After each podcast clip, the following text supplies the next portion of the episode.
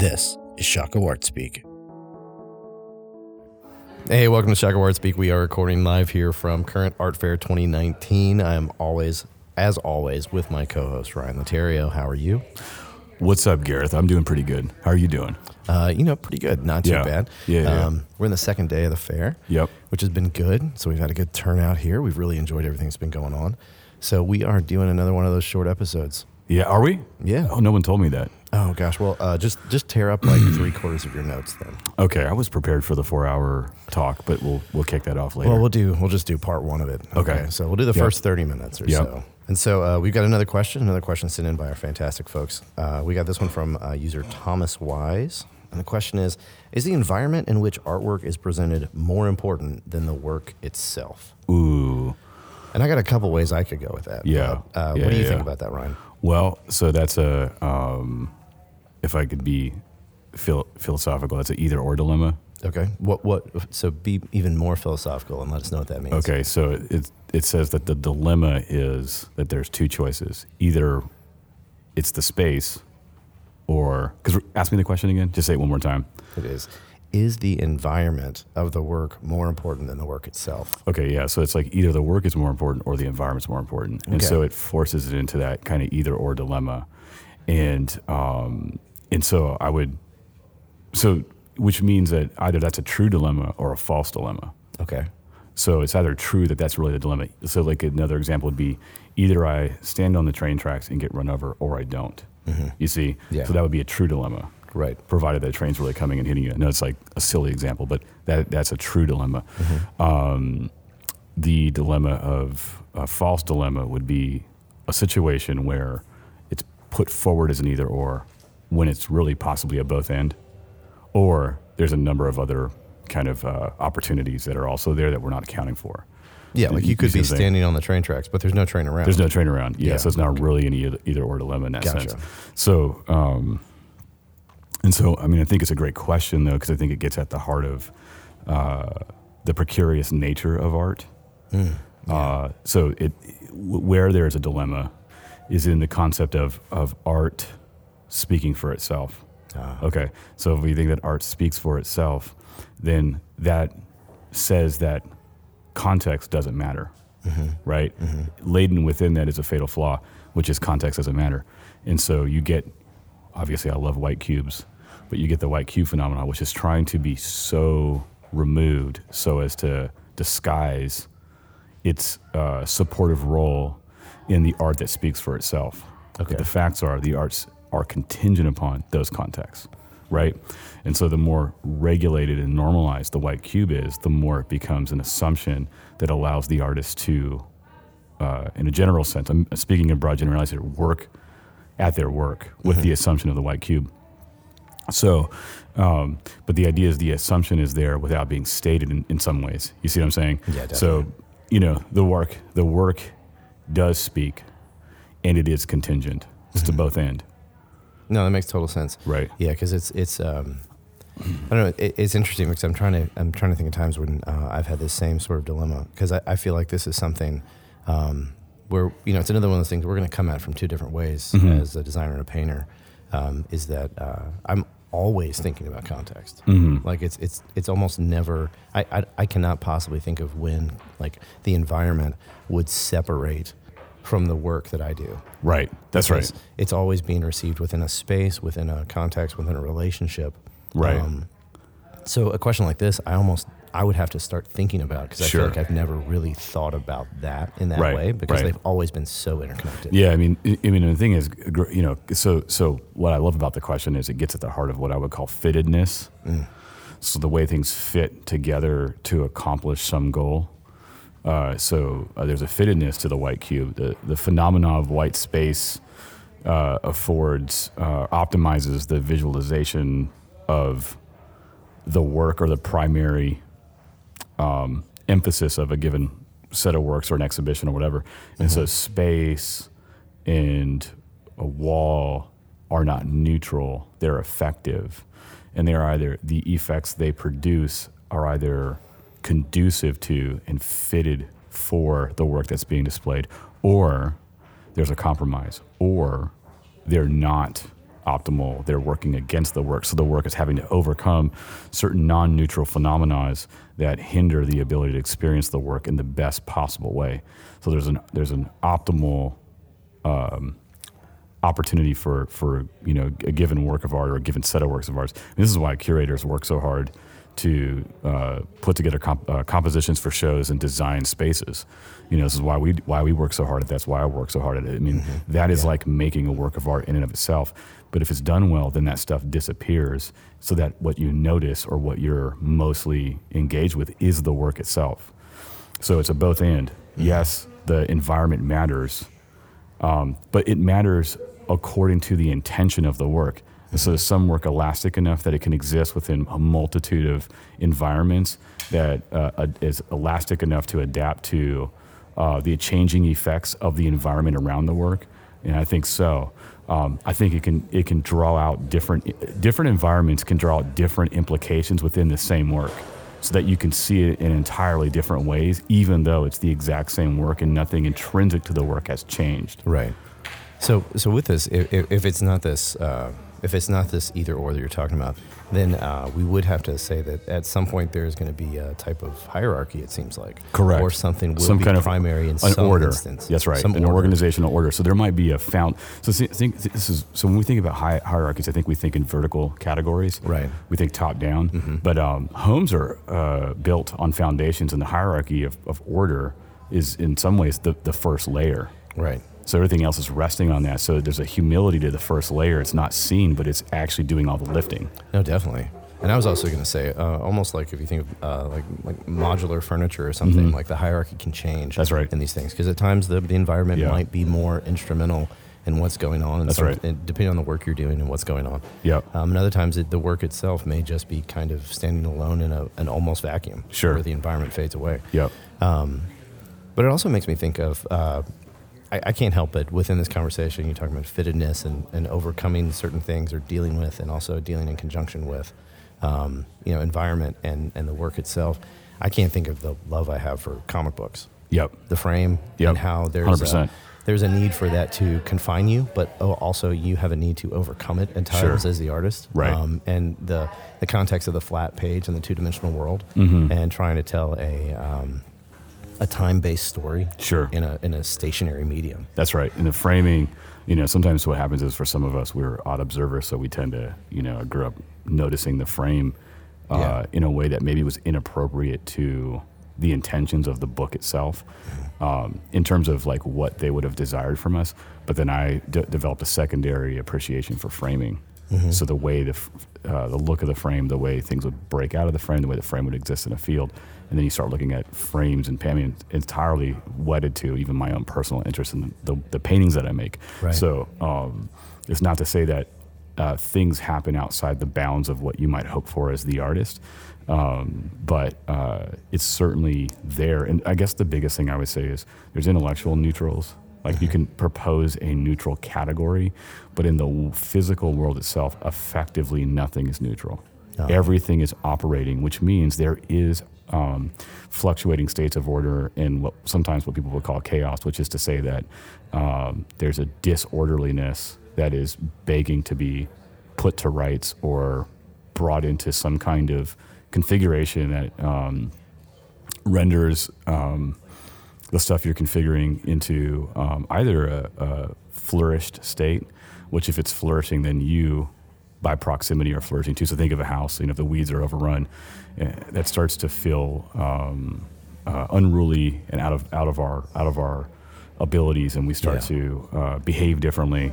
Uh, people avoid homes. You don't go outside. Like all of a sudden, it becomes uninhabitable. And so, if you think in terms of uh, art making, is uh, rendering a space optimally habitable for the enrichment of the individuals that are present within it, that becomes an ongoing uh, relationship towards fittedness. How do these things, how do these things fit together in a way that everything sings like a chorus? And so, you know, when you get into a gallery context, like we're at an art fair, you know, there's some there's some uh, hurdles to overcome in an art fair because the intent of an art fair is to bring all these uh, galleries together under one roof, so you could see more work uh, in one day than you could if you're driving around the city or the state. Yeah. And so that's the goal. That goal helps to organize our relationship to what is not optimal for a given work of art. You see what I'm saying? Like Mm-hmm. Yeah, that yeah, holds the weight. So that way, when we're hanging the work up, you know, for instance, our booth has a little more of a salon style approach, and many galleries do. But if you come into Shockoe Art Space, you're not going to see salon exhibitions. Right. You see what I'm saying? yeah. Because that, that's just not not where I'm at as a curator. Uh, but there's what's necessary given the particular context. So I think the intellectual framework in this the in relationship to a fair overcomes to a point the phenomenological effects that are there that are making certain works maybe not sing as loudly as they would if they were uh, in a in a more fitted and conducive environment. Yeah, that makes sense. Now, with, I mean, I'm thinking about it like now, like so. With that, we've got this kind of uh, a different understanding of like uh, environment and primary kind of how things work in some places versus others. Um, so, how does this actually start to then enter into the making process itself? Because I, I can imagine that some of the the impetus behind this question, maybe not from this this person, but uh, when it's been asked in other times, Sure. might be how do I actually account for an environment right. I don't know that will exist? That no, I think it's a great question. So I think you make calculations, but I also think you have to. This isn't.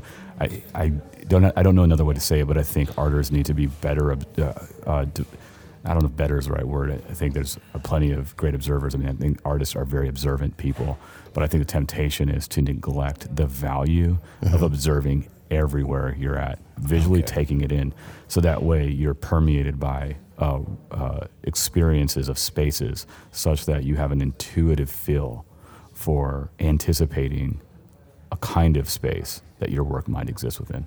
Yeah, because I think that you know temptation would be to make something that's like so kind of blasé and vanilla that it could just Sure. go into any space and it That's wouldn't right. matter. Yeah. But I don't think that's that's that's not what people are wanting to do. Yeah, I mean, some people do that. They're just they they, they, they work very commercially, and uh, I mean, that's certainly not what we champion in uh, in in the mission of Shockoe Art Space. Mm-hmm. Now, I, I'm fine with someone finding their their place in the world that way. Yeah. But I think uh, the best art is specific and and um, it's tough enough to deal with uh, a myriad of given context.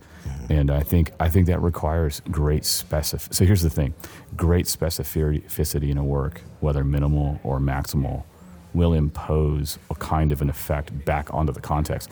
So like works of art can actually change the feel of a space dramatically. That's where I was just about to go. I was going to say, um, you know, and, and also I think that you know, uh, exquisite making Mm-hmm. uh, that has like, um, you know, thought and um, you know, some for however you take the term, some form of intention behind Sure. it, right? Yep. Um, exquisite making is going to um, maybe overpower is too strong of a word, but Right. it will. Right, It right. will. It will render the environment maybe less important than you. Yeah, it'll think. reorder it. You Right. Mm-hmm. see what I'm saying? It's like a, it's like a composition. So just think in terms of composition. If you think in terms of dynamism and composition and musicality, uh, there's different arrangements that afford different instruments to take a back seat.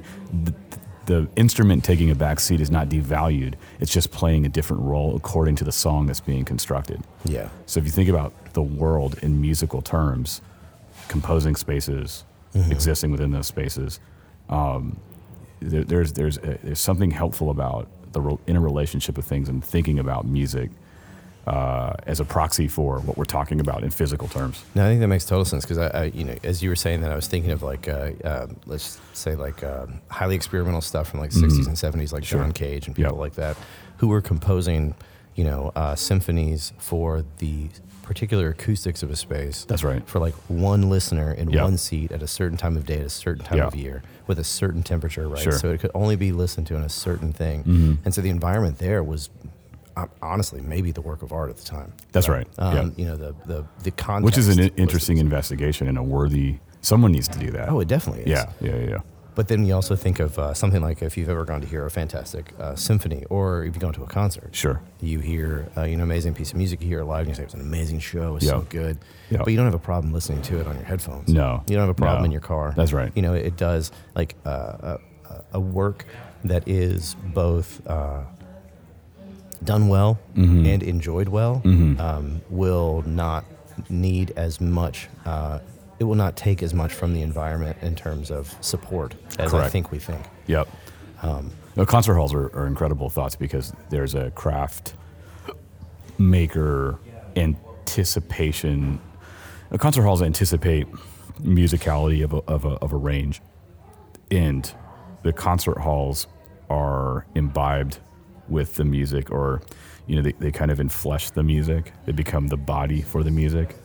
Um, so there's a correspondence, there's a fittedness there. And so when a concert hall works well, it really anticipates the best that we can bring to bear in terms of music. Yeah. So I think that there's uh, museums and galleries that do the same thing, and then there's there's all of us struggling to, to make it better for that. That requires a depth of knowledge. Like, like again, it comes back to like how much are you in contact with the world in ways that allow like like when you look at the natural world, if you will, there's a fittedness of the way things relate to each other. So it just makes sense. Uh, most all of it makes sense. That we seek to make sense of it says it's because it continuously makes sense. Yeah. So we live in a sensible world that makes sense. And so then when we make in relationship to the natural world and with it, uh, we're continuing the inquiry of making sense. You know, we're, we're, we're making things and then seeing how they, they come together and what they render as a meaning and effect and experience on whomever. So, um, so I mean, I always like to tell my students like looking is free. Yeah. You know, true. I mean, you, you, as long as your eyes work, which mine are wearing glasses, but as long as they work, you know, Mm-hmm. um, and that's the sensory component that you're working with, like that you can look around. The question is, do you value looking at things that are not directly calling for your attention? Mm-hmm. Then you start to notice the world's far more compelling, and then that makes you anticipate spaces and what your work can do. You see what I'm saying? It- Yeah, I, Yeah. I, I talk about this. I come at it from a slightly different angle, coming from like creative practice uh, in, in my classes. But we talk about um, how easy it is to lose curiosity, Sure. and how hard it is to get it back. Yep. Because curiosity is something that uh, does go into the granular, That's right. um, and it is difficult to get to the granular Hundred if you've 100%. been floating just on top of the 100%. shallowness. Yeah, I say that. I mean, I think in the same way you're saying, I, I talk about curiosity, curiosity a lot, and I talk about enchantment. Uh, so I'm oft, often talking about how we need to be re-enchanted with the world that we are disenchanted with. Yeah, So re-enchantment and curiosity um, gets you to a place where you're seeing more possibility in spaces and environments than you otherwise would because you've assumed too heavily the white cube. yeah. We we've made. I think we make a lot of things very mundane. I mean, the Yes. fact that we're we are now sitting in two chairs, Yeah. feeling like we're sitting still on a giant ball of gas and rock That's that's right. spinning at 86,000 miles an hour. yeah, yeah. It's- I mean, it's pretty amazing. Yeah, yeah. So if Mach that's- 80, dude. Yeah, if that's the reality of us right now, Yeah. uh, then maybe we should look at a few other things if that's like what we think. That's i- right. That's how. yeah, I always tell my students we're, we're, we're hurling through outer space going Mach 80 and we're bored. That's an ins- we're on a spaceship right now, Yeah, yeah. right? It's pretty crazy. Yeah, we're on a rock Mm-hmm. that's moving us through time and space. It's it's amazing. Not to get too meta, but it's worth thinking about. Like it's like But it also, I mean, if that's the foundational context for how we actually move through our day, then Yeah. you know, maybe it's worth sitting down for a minute and taking a look at something. that's right. Stop and look. And I think that that kind of eye feed, eye nourishment. Uh, a nourished person will make more nourishing work. Yeah, I like I like that. I like That that. and that work will spill over and nourish the environment around it. That's the generative thing we talk about. Yeah, and that I mean, and yeah. Well, so there's there's one other aspect Mm-hmm. of this question I think I'd like to come at, and it and again, it may not be the way that, that Thomas Wise is uh, kind of kind of hinting at, but Sure. Um, but what I think about is uh, coming as like at, at the beginning of my career as a student. What if, but what if the environments where I might be able to show my work, or Mm-hmm. the clients I'm working with, or whatever, what if those environments are actually kind of constricting, and my work question. is not like Not for doesn't that. really fit those Yep. spaces? Yep. No, I think that's a great question, and I think uh, you you weigh the cost, Mm-hmm. and you have to have long. So I think long view helps you to weigh the cost and relate y- your goals. So see, with no goals, you're living in the moment too much. That's the biggest problem. Mm-hmm. The biggest problem is is living so short-sightedly in the moment that everything is pressurized, and you feel like you're either going to gain your life or lose it in an instant. Yeah. And, it, and I think life is bigger than that. So you need to unpack the accordion. You need to expand it out and go, okay, where am I headed? And how does the positives and negatives correspond with where I'm headed? And how do those oppor- how does how can I see these as leverageable opportunities? So yeah, like when I'm, you know, you're in a certain place, you're like, I'll deal with those conditions because I know that this is going to be a step towards you know everything else right so so i mean but if you don't have any vision then you can't actually we can get we, i think this is something we can talk about more in the episode but if you don't have that vision then you can't actually t- you can't make that decision because what do you base it on Yeah. You base it on gut, gut, your gut. You base it on uh, how, how good you feel. I mm-hmm. mean, those are short sighted things. Like my gut betrays me 24 7. Yeah, My yeah. feelings lie to me 24 7. Mm-hmm. So you got to have vision and you've got to have a plan that extends beyond the moment so that you can reference. It's like traveling, you know, like if I'm traveling to California and I'm driving, uh, that is the destination. And if I have a time frame, then I that constrains how far I veer off path. Mm-hmm. Can I stop at a gas station? Yes. Can I? But can I go, uh, you know, up to Michigan? No, I'm not going to do that coming from because that's too far out, off path unless I've got the time and the space, and I think that there's a correspondent value. You see what I'm saying? Yeah, definitely. So, so I think that uh, each case, in that sense, is related to what you're trying to accomplish. What do you hope for? What do you want to see happen? Do you need some validated experiences early in your career as a designer, doing some logos and some things that otherwise are not primarily what you want to do, but you need some resume build and you need some experience dealing with clients? Well, then you got to take that. You know, if you haven't exhibited art before in a small upstart space, it's got two clean walls uh, that might not be the worst thing in the world to do. It's just to take that take that exhibition and make it happen.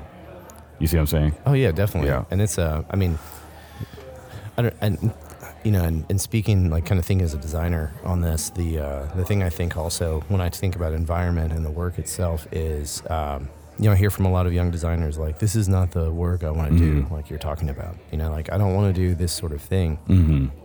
But I think uh, that can become short sighted as well, like where you're doing the work and the work you're doing. But there's also what are you getting out of those experiences of the work and the environment it's in that are actually improving the future. Um, and I hate to use this word because I know how it's taken, but the future marketability of your skills Yeah, yeah, yeah, or the future um, depth of your skills. Sure. Right? Like, how does this thing help you grow? Because if you look back, especially within the, the the spirit of, of graphic design in the United States and uh, you know, Western Europe, one thing we've seen is we've seen a lot of folks who are kind of doing work over and over and over again. Sure. And by the end of their career, they were making this like uh, like genre defining work. Yep. Because of all the time that they had done so much beforehand. That's right. That made it just like second nature to do it. Yeah. Um, and I think that's a big part of it as well. Um, so I think, um, you know, within this whole conversation of uh, environment and um, work itself, is there anything else you think like is kind of we've I think any I direction we- haven't really hit this question from? I mean, I, I'm sure there is, but I, I can't think of it right now. I think that I think there's a decent amount to unpack in this, and I think it's, you know, as my wheels turn, I feel like I'm glad that you know Thomas asked the question. I think, uh, you know, I think it's something we can come back to. I think because I think you can talk about placemaking and environment building. And, yeah, because I uh, think I mean that is one place like especially if we get into things like.